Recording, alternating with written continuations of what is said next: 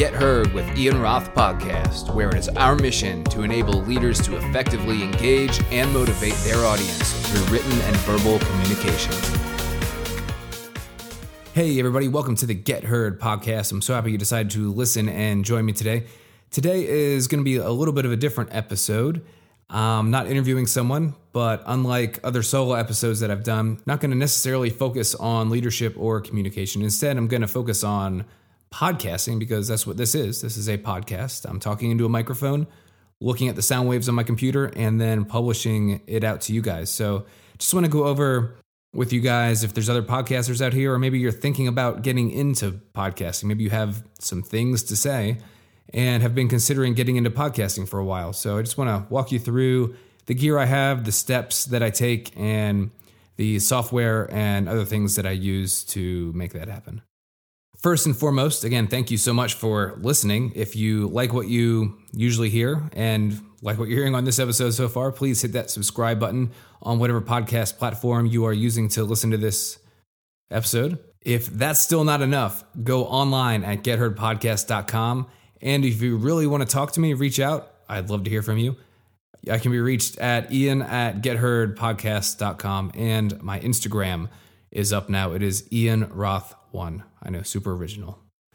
So, anyway, podcasting, it, it's so cool that I can just talk into a microphone, do some cool things that I enjoy doing anyway, and distribute it out to millions and millions of people, or maybe just a couple hundred people at this point. But uh, it's really not as hard as as you think it is. I have a microphone stand right in front of me with a ten dollar pop filter on the end, so my P's, my pop pop pop, to make the microphone clip. And I'm speaking into a blue microphone, and a lot of you guys might know blue from the Yeti, the Snowball, other microphones along those lines. I've actually had this microphone. It is a blue bird microphone since I was in college over 10 years ago. And this thing has been in its case for that pretty much that long, ever since I graduated college in 2010. And I really kind of forgot I had it and was cleaning out some stuff in the garage and was looking get a microphone from Amazon, a USB microphone. And lo and behold, I found this gem uh, out in the garage. And it is so good. I mean, this is like 10 years ago very few people knew the Blue manufacturing company, and they make obviously great products. Their product line they have out now is very superior to most microphones, most audio equipment. But this Blue Bird microphone, I think if you were to buy one new today, it's about $300. I can tell you I did not pay anywhere near there. I was in college. I was a poor college kid, not dropping $300 on a microphone. Well, you know, maybe it was. Maybe it was a couple hundred bucks. I had a good friend who worked at the uh, the music store where I bought it from, and I, he gave me a heck of a deal, so I ended up buying it. But not not saying you need to have the Blue Bird microphone. You can get a 20 $30 USB microphone on Amazon that sounds pretty much just as great as this. So really I have a boom stand, microphone stand is what that is, a microphone screwed on the end and a pop filter so I can talk to it. And from the microphone. It's not a USB microphone. If it were a USB microphone, I could plug it right into the computer. My computer would realize that there's a device plugged into it, pick up the sounds, and I'd be good to go. But since this is not a USB microphone, this was kind of, I guess, since it's so old, it was out before the time USB microphones were a thing or popular anyway. There was a little, it's called a Blue Icicle. It's basically a conversion kit for the end of the microphone. So a traditional microphone that you see at concerts or speakers are using have an XLR end. It's basically three little pins and then the microphone cable. So the three little pins, microphone cable goes into the blue icicle, which then converts it with some magical properties into a USB cord that's connected to the blue icicle and then plugs into my computer via USB. So it's just like the USB converter or adapter there that makes my microphone USB compatible. So, what do I do? Uh, where do I talk or how do I record my sound when I'm talking? Well, I used GarageBand for a while, which is great, but also about 10 years ago, I bought Logic Pro X, which is a professional music software edit editing suite and uh, used it when I was making music, making some jams and tunes a while ago really haven't used it for probably eight years or so and was really intimidated by it when I started getting into podcasting. I, I stuck with GarageBand. I knew GarageBand was easy. It's very, very user friendly. The interface is extremely easy to understand and grasp. But there were some things on GarageBand that I just couldn't do as I got a little more some of my tech skills back from back in the day when I was editing and mixing a lot more. So reluctantly, I went back into Logic Pro X, watched a couple YouTube videos on it, got a book about mixing and editing that I read through and I have as a reference guide. So Logic Pro X is awesome. If you spend the time, watch those YouTube videos, learn how to use it, it is so easy and so fast. And I'm able to edit and mix my episodes and my content so much faster. So I'm a big fan of Logic Pro X. It is just an Apple compatible software program, same with GarageBand. However, if you're out there, you have Windows, Audacity is awesome, completely free to use, and you can do, I think, almost everything that that I'm doing in Logic Pro X, and it's like I said, completely free, Windows compatible. I know there's an Adobe production software out there. Not too familiar with it. A couple other podcasters I know use it, and of course, I think Ableton is another one that people use. That's I never understood it. It was very, very far beyond my knowledge of music production back in the day. So never really went down that road, but I had a good friend in high school who used it and that was the only thing he used. He used that over Pro Tools, GarageBand, and everything else. So talking to this microphone, USB goes into the computer. I hit record and I can see these sound waves that are just coming out of thin air as I'm talking into them. So I do that. I talk for about 30 minutes or interview someone for 30 minutes. I end the recording and then that's it. I have all this great audio in there. And, you know, it's really that simple as far as capturing the audio and capturing my voice and the sound in there. But, you know, what happens if I say something stupid? What happens if I burp? What happens if I sneeze or cough or I move and the chair squeaks? Well, the cool thing about podcasts is you can take it out, you can delete it. You can find that little blip of a sound wave where it is, highlight it, and just hit delete. And it's like it's never there. And of course, there's some things that you can do when you have now two separate audio clips because you you took something out. There's a little gap there. You can of course move the sound waves closer together, or if it's a very harsh, abrupt kind of you can tell something was going on and then just went to complete silence. There's some there's some blends that you can do to make that sound more natural and less likely that someone will notice that there was something there and it was cut out. So, of course, I go through and do that, literally listening to the whole episode that I just recorded again. So, it is a great opportunity to really listen to yourself speak and just like any opportunity recording yourself speak you hear things that maybe you didn't know that you were doing when you were talking and again, it's a great way, podcasting is a great way to become a better speaker because not only are you speaking and you know that you're being recorded, so you have to be careful about what you're saying and intentional with what you're saying, but then you get to go back and listen to it through the editing process and really focus on those problem areas that you have. Maybe you're saying um, maybe you're doing all sorts of other stuff, but it, it's great. It's great repetition and really forces you to get good at the craft and the art of speaking. So once I do that, I chop up all these sounds, take out all the coughs, burps, movements, me smacking the microphone because I talk with my hands, all those sounds. I then put some music in front of it, have a nice little fade out. Again, it's super easy to do with Logic Pro X. Record a separate piece, a little introduction about, you know, thanks for joining me. This is what the episode's about.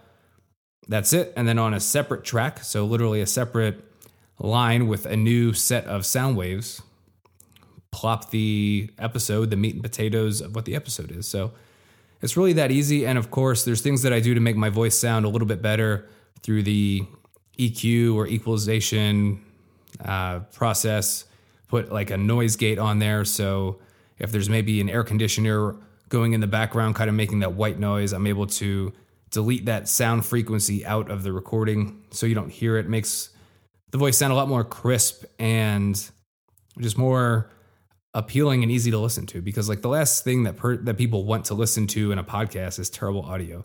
I've turned many a podcast off that I thought had the most interesting title and you know kind of podcast biography. I've turned them off right away if the sound quality was trash. So it's extremely important to produce quality sound so that your listeners have an opportunity to listen to it a lot more easily. They're not distracted by the junk that you have going on in the background. So once I have the episode complete, um, I convert it to an MP3. MP3 is the kind of common audio file of today, just like it was in 2009 when we were all downloading music from Napster. So it's an MP3, and then I have to put it somewhere so that you guys can listen to it through your favorite podcast player. So there are so many podcasting hosts out there that I can't even name them all. There's really seriously that many, more than I can count. The one that I use and probably the simplest, most user friendly, basic one to use is called Buzzsprout. And it walks you through the walks you through the steps of setting up your podcast, getting your podcast on there. It's actually I saw a video by my favorite podcaster ever, Pat Flynn of Smart Passive Income Podcast, do a video on Buzzsprout, and it was really that easy. And uh, sure enough, I went through the steps myself and signed up and put my podcast on there, and it really is pretty easy. So it asks you to fill out some general information and uh, about your episode, and you know just the stuff that you see when you're looking through podcast episodes. You have to fill all that in. It, believe it or not, it is kind of tedious, and that's one of the things I enjoy the least about podcasting. So you have to put in all of that stuff, a good good section for show notes, of course, the title, some words, kind of like hashtags, but they're not hashtags, some words or subjects that your podcast episode is about. So, so if you were searching in your podcast search bar for maybe leadership or public speaking, that my show would have a decent chance of showing up, kind of for podcast platform SEO, if you will, search engine engine optimization. So you do all that and uh, upload it and schedule it to be released. And on that day, it gets published through your RSS feed. I'm not going to go into that, but an RSS feed. And that's where your podcast players pull from to upload or download new podcast episodes. So that's how it works. It is pretty simple. Of course, I mean, there's a lot of technical stuff in generating your RSS feed. It's not hard because, in my case, Buzzsprout walks you through it and it is, it's not hard. You just have to follow directions. There's like, you don't need to know how to do computer programming or anything like I initially thought. It's just clicking uh, boxes, filling in information, and hitting submit. It's really, really that easy. But I don't want to go into that much detail just to keep this episode in a decent amount of time here. So, again, yeah, the episode is up. And then when I set it to publish, that is when the podcast players pull that RSS feed and it's available, and you're able to listen to the episode. So it really is that easy. Um, some things that I do kind of behind the scenes, I use Calendly to schedule my guests on the show. It's completely free to do all the basic things that I need. I'm able to have a link that I send to people or just kind of have on my profile with the with the calendar and days and times that I'm available to do interviews. So people can browse a time that works already for me because the, those are the times that I set that I'm available but then they can match a time that works for them with those times. So they can pick a time that works for them, that of course works for me because I put it up there. I have some questions in there that I want them to think about before coming on the show so that we have a natural kind of conversational topic that we can get into right away. And they get an email confirmation. Once they sign up for a time, it automatically goes on my Google Calendar. Same with them. And then we all have that time blocked off to conduct the interview. So very, very simple and again, completely free. And then uh, once I get a guest, I use a podcast, I guess you could say, guest hosting platform called Zencastr, which just send a link to the person who's going to be on my show. They join the link, they speak into their microphone. I speak into my microphone, and this platform, Zencastr, is capturing audio from both of us, pretty high quality audio. I have my own track of audio. They have their own track of audio. So, therefore, if I make a noise while the person's talking and the person keeps talking, like the, the noise isn't stuck in that single track, I'm able to, since the noise was just on my microphone, on my track, I'm able to cut that noise out instead of like trying to cut it out during while the person was talking and really not being able to. So, that's really why I like Zencastr for the the multi-track recording. So completely independently recorded, and then you kind of merge them and mix them together through the editing process. Again, I import those files into Logic Pro X, do all my mixing, editing, and then again send it to convert it to an MP3 file, and then gets uploaded to Buzzsprout, and you get to listen to it. So if you guys are interested in having a podcast, it really is so easy to do.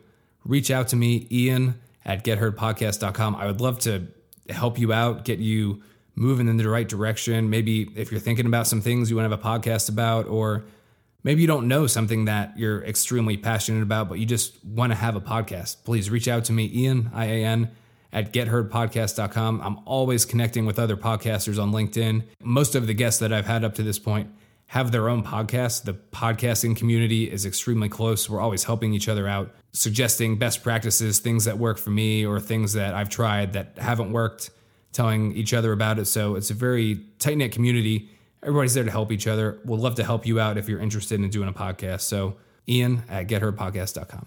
So I hope you liked this episode. It was a little bit different, uh, a little bit different. It's very different from the other episodes, but I just kind of wanted to give you a little behind the scenes of what making a podcast is all about in you know 20 minutes or less as quickly as I could say everything and kind of tell you the bottom line up front version of making a podcast. So hope you enjoyed it. Um, if you like this show, please please share it with a friend. I'm trying to have my first episode with over 100 views, and you guys can make that happen just by sharing it with your friends. So, greatly, greatly appreciate anything that you guys can do. Thank you so much for checking out this podcast. If you like it enough, please subscribe so you get every new episode when it comes out. And if you want to check out more about what this project is about, go to getheardpodcast.com. Thank you so much for listening, and I'll talk to you guys next time.